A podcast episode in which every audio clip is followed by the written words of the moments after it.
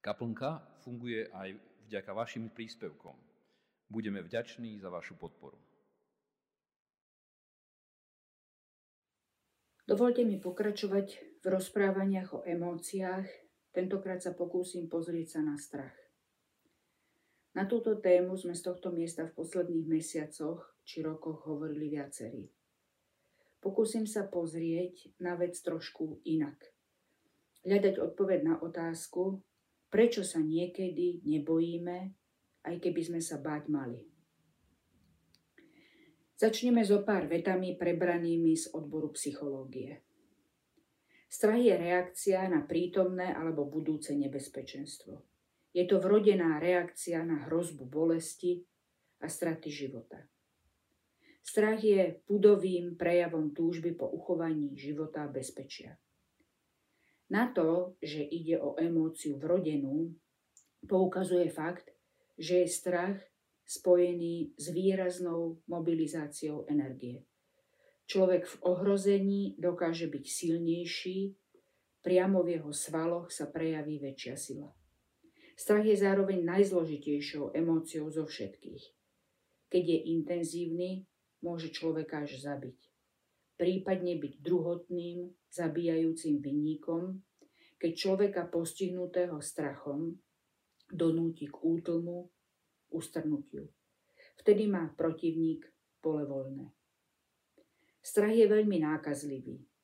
Na základe drobnej poplašnej správy od jedinej osoby dokáže dať do pohybu celé obrovské davy. Ale môže byť aj naopak aj príčinou hľadania nových stratégií pri nachádzaní záchrany. Strach dokáže ľudí zjednotiť v boji proti nepriateľovi.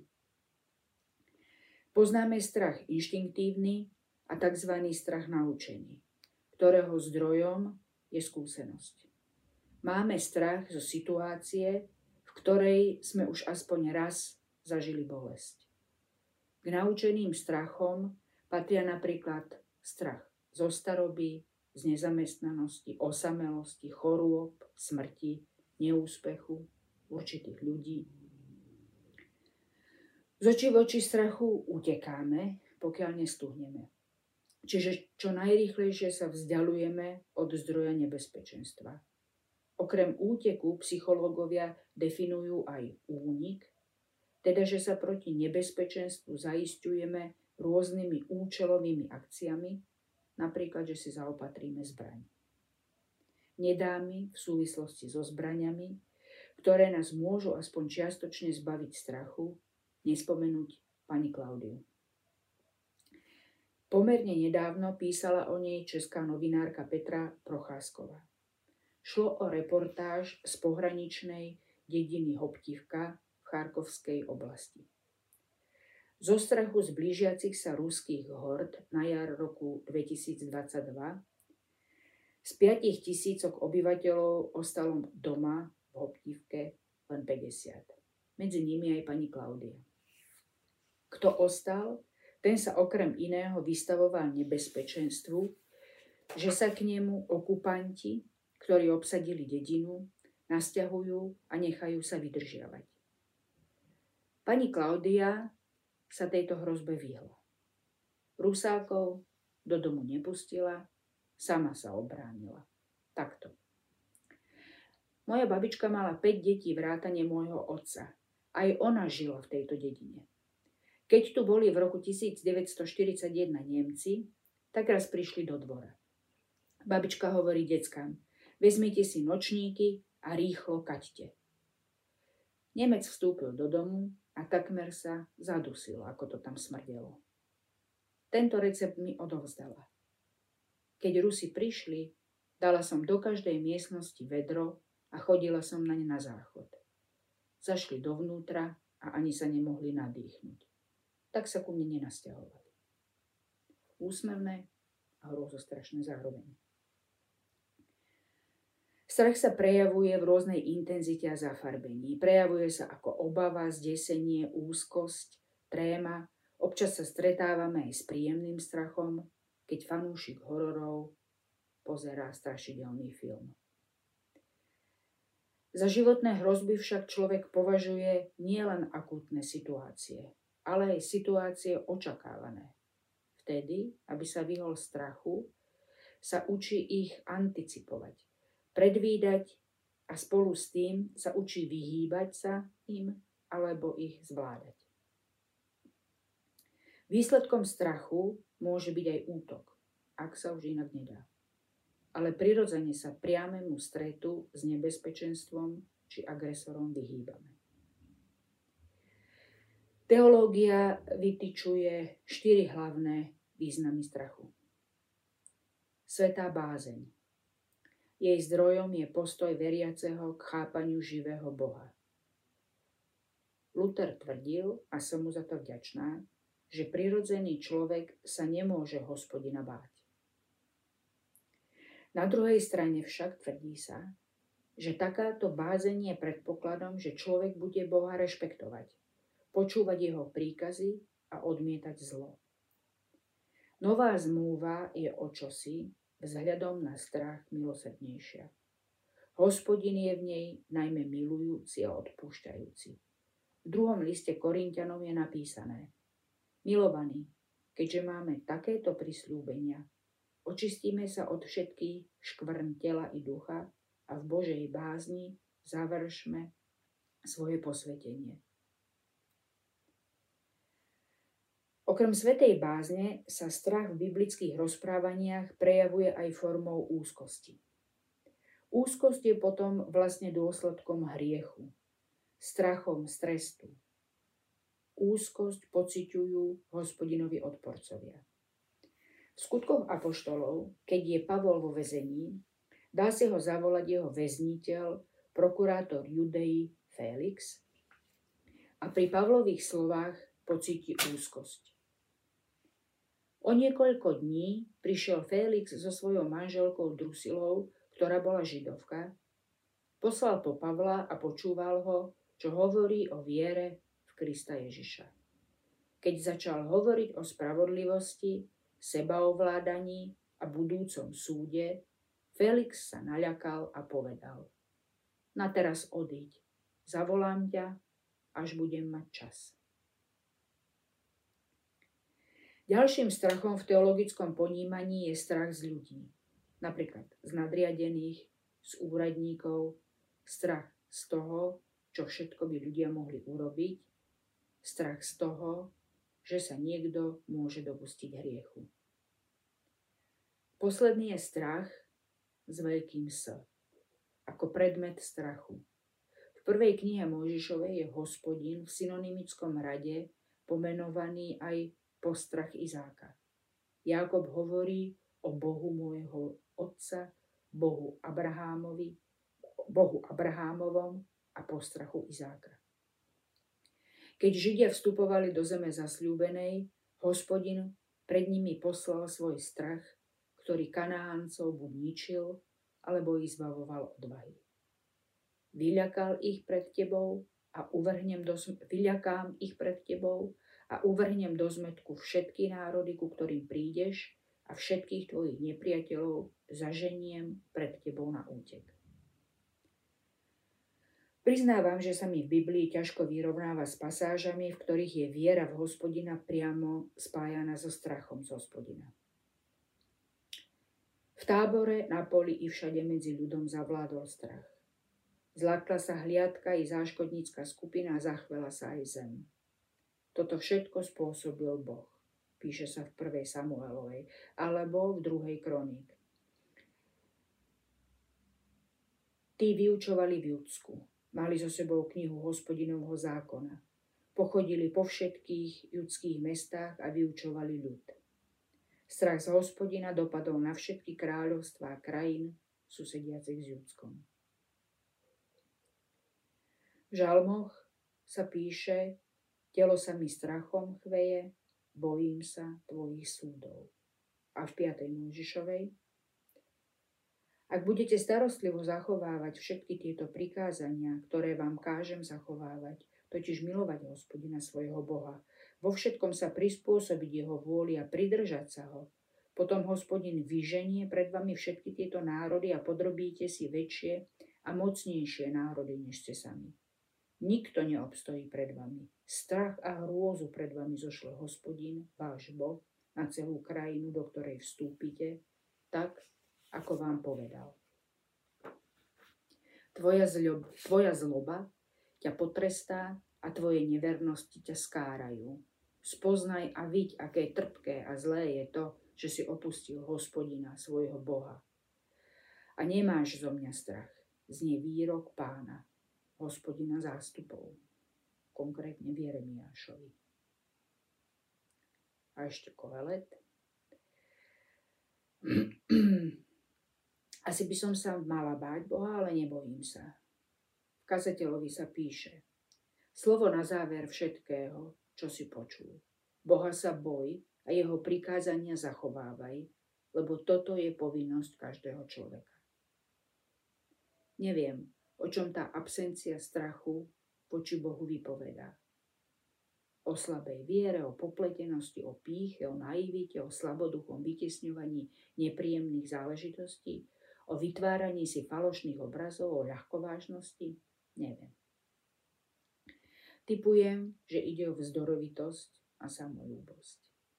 Neviem spojiť tento druh strachu s týmto druhom viery.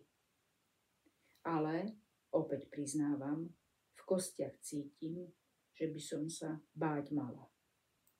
Že v tomto prípade vylúčiť strach je také nejaké civilistické, modernistické zjednodušenie. Dokáže milovať iba ľudskou láskou. A s tou, zdá sa mi, je strach v priamom rozpore. Ľudí, ktorých milujem, sa nebojím. Bojím sa o nich. Neviem. Neviem, čo s tým. Možno ešte tak tej svetej bázni spomínanej vyššie by som sa dokázala podvoliť. Dotýkam sa pri tomto uvažovaní mantinelov svojej nedokonalej viery. Utiekam sa rýchlo k iným veršom. Milovaní, milujme sa navzájom, lebo láska je z Boha a každý, kto miluje, narodil sa z Boha a pozná Boha. Ten, kto nemiluje, nepozná Boha, pretože Boh je láska. Božia láska k nám sa prejavila v tom, že Boh poslal na svet svojho jednorodeného syna, aby sme skrze neho mali život. Láska je v tom, že nie, my sme milovali Boha, ale že On miloval nás a poslal svojho syna ako obetu zmierenia za naše hriechy. Milovaní, keď si nás Boh tak zamiloval, aj my sa máme navzájom milovať. Boha nikto nikdy nevidel. Ak sa navzájom milujeme, Boh ostáva v nás a jeho láska v nás dosiahla dokonalosť. V hlave, hlave niekedy nerozkážeš. Hlave po tomto všetkom napadlo takéto. Strach je super zbraňou pri manipulovaní. Čím menej strachu, tým väčšia šanca nedať sa zmanipulovať. Tým väčšia šanca ostávať slobodný. Múdrosť a poznanie sú účinnou profilaxiou proti strachu a tým aj proti vplyvu manipulátorov. Múdri a rozhľadení ľudia vedia, čoho sa netreba báť. Múdrosť a poznanie však na druhej strane otvárajú výhľad na horizont posiaty nebezpečenstvami, ktoré nemudrí nevedia. Nechcem sa báť, nechceme sa báť, ale musíme sa báť. Čím kvalifikovanejšie sa dokážeme báť, tým lepšie pre všetkých. Aj pre tých z nás, čo sa boja nekvalifikovane, prípadne sa báť prostoducho odmietajú. Opäť tá nástojčivá otázka. Bojíme sa toho, čoho sa máme báť? Naozaj sa bojíme napríklad straty slobody, alebo sa skôr bojíme toho nepohodlia, ktoré so stratou slobody súvisí? Možno je to ako so smrťou, že väčšmi než smrti sa možno bojíme umierania spojeného s bolesťou, samotou, chudobou, odkázanosťou. Asi viacerí, ak nie všetci, sa tu teraz bojíme, ako dopadnú parlamentné voľby. Ako už mnohokrát, ak nie vždy, pretože žijeme v babráckom štáte, aj tento raz hráme oveľa, veľmi veľa. O tú slobodu a množstvo strachu, ktoré budeme musieť niesť na ramenách. Strach z víťazstva nepriateľa spája ľudí v boji proti nemu. Nepríjemné je, že každý má svojho nepriateľa. Nepriateľov je priveľa. Bojujúcich strán tiež. Strach bude spájať jedných aj druhých.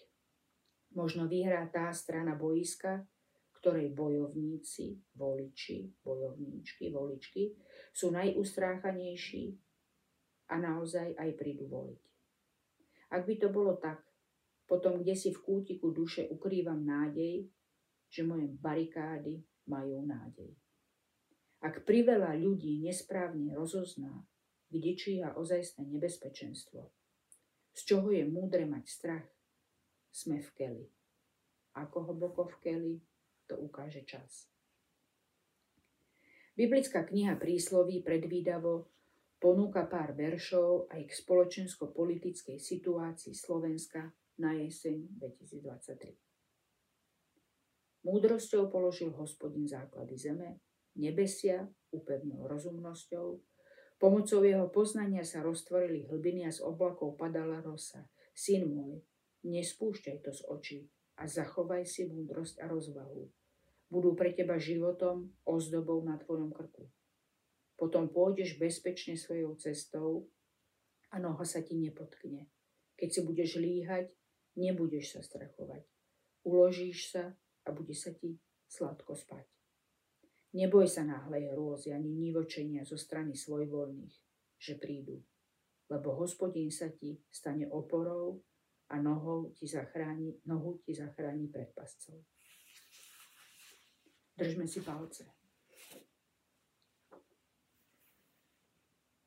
Hans Christian Andersen napísal rozprávku ostatočnom cínovom vojačikovi. V nej raz kto si odleje zo starej cínovej lyžičky 25 vojačikov. Posledný, keďže kovu už bolo málo, má iba jednu nohu. Sadu figúrok dostane na narodeniny malý chlapec. Rozloží si ich na stole a hrá sa s nimi. Náš jedno, jednonohý hrdina si v detskej izbe všimne papierovú balerínu s trblietavou ozdobou na šerpe. Aj ona stojí na jednej nohe a vojak sa do nej zalúbi. Lenže tanečnicu miluje aj vyskakovací škriatok v škatulke a v noci nahnevane varuje vojaka, aby sa na baletku nepozeral.